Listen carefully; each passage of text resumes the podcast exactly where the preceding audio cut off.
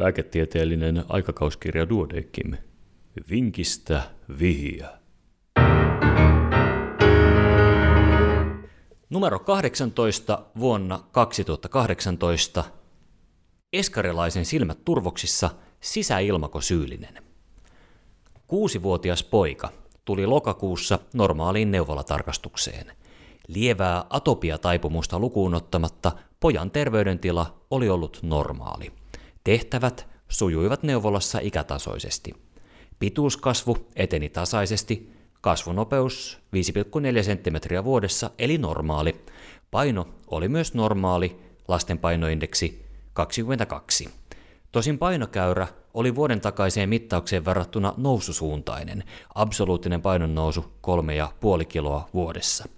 Neuvolassa äiti mainitsi, että pojan silmäluomet olivat turvotelleet etenkin aamuisin heinäkuusta lähtien. Päivän mittaan turvotus hävisi. Kesäkuussa poika oli käynyt päivystyksessä lievän aivotärähdyksen takia. Vointi oli ollut hyvä ja status kunnossa, joten poika oli päässyt kotiutumaan aivotärähdyksen seurantaohjeiden kanssa.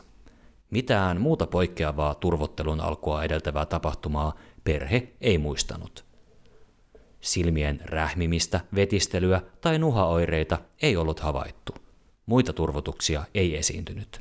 Virtsaaminen ja mahan toiminta oli ollut normaalia. Poikaa oli käytetty yksityislääkärillä, joka oli tutkinut perusverikokeita sen kummemmin määrittelemättä.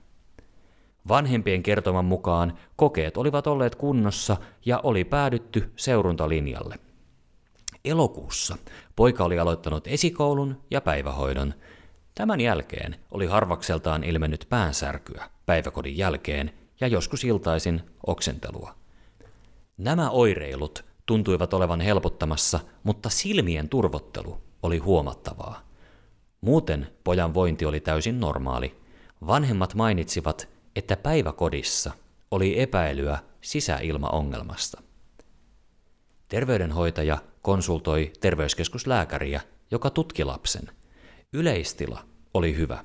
Yläluomet olivat turpeat ja näyttivät tulevan ylälateraalisen näkökentän eteen.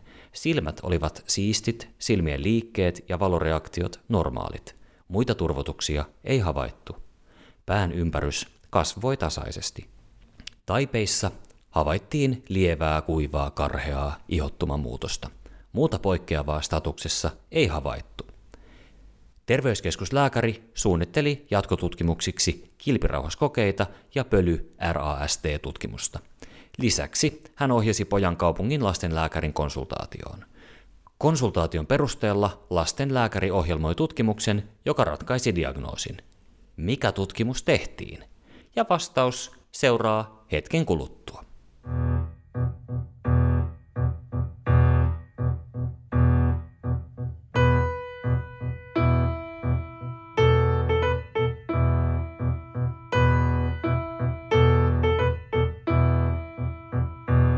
Vinkistä vihiä, ratkaisu. Pojalta tarkastettiin virtsan liuskatesti, jossa proteiinipitoisuus oli selkeästi suurentunut kolmella plussalla. Myös punasolumäärä oli suurentunut kolmella plussalla myöskin, mutta muuten virtsanäyte oli puhdas. Makroskooppista hematuriaa ei esiintynyt missään vaiheessa.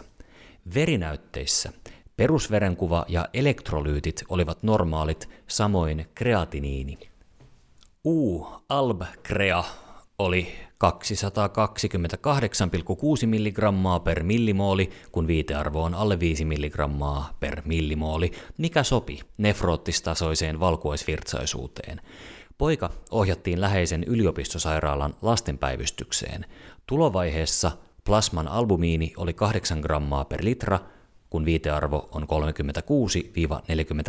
grammaa per litra, ja U-procrea 811 grammaa per mol krea, kun viitearvo on alle 20 grammaa per mol krea, joka vastaa selkeästi nefroottistasoista valkuaisvirtsaisuutta eli yli 1500 mg vuorokausieritystä. Nefroottisen oireyhtymän hoitoon aloitettiin prednisoloni suun kautta sekä alkuvaiheessa suonen sisäiset albumiini-furosemidi-infuusiot. Poika kotiutui viiden päivän sairaalahoidon jälkeen. Hematuriaa lukuun ottamatta mitään nefriittiseen oireyhtymään viittaavia oireita tai löydöksiä ei ollut, joten diagnoosiksi varmentui nefroottinen oireyhtymä. Hematurian syy jäi epäselväksi. Lasten silmäturvotuksen syyt voivat olla moninaisia. Mikäli anamneesi ja statuslöydökset eivät selkeästi sovi esimerkiksi konjuktiviittiin tai allergiseen reaktioon, suositamme virtsan kemiallisen seulon tarkastamista. Turvotusten syy voikin löytyä sisäilman sijaan munuaisista. Lasten veri- ja valkuaisvirtsaisuudesta on julkaistu vuonna 2015 hyvä katsaus. Nefroottistasoinen valkuaisvirtsaisuus liuskatestissä 3 plussaa tai enemmän on aihe päivystyslähetteelle lähimpään lastentautien päivystysyksikköön. Ja tämän vinkin olivat kirjoittaneet Oskari Pieviläinen ja Anna-Maja Hanni Oulusta.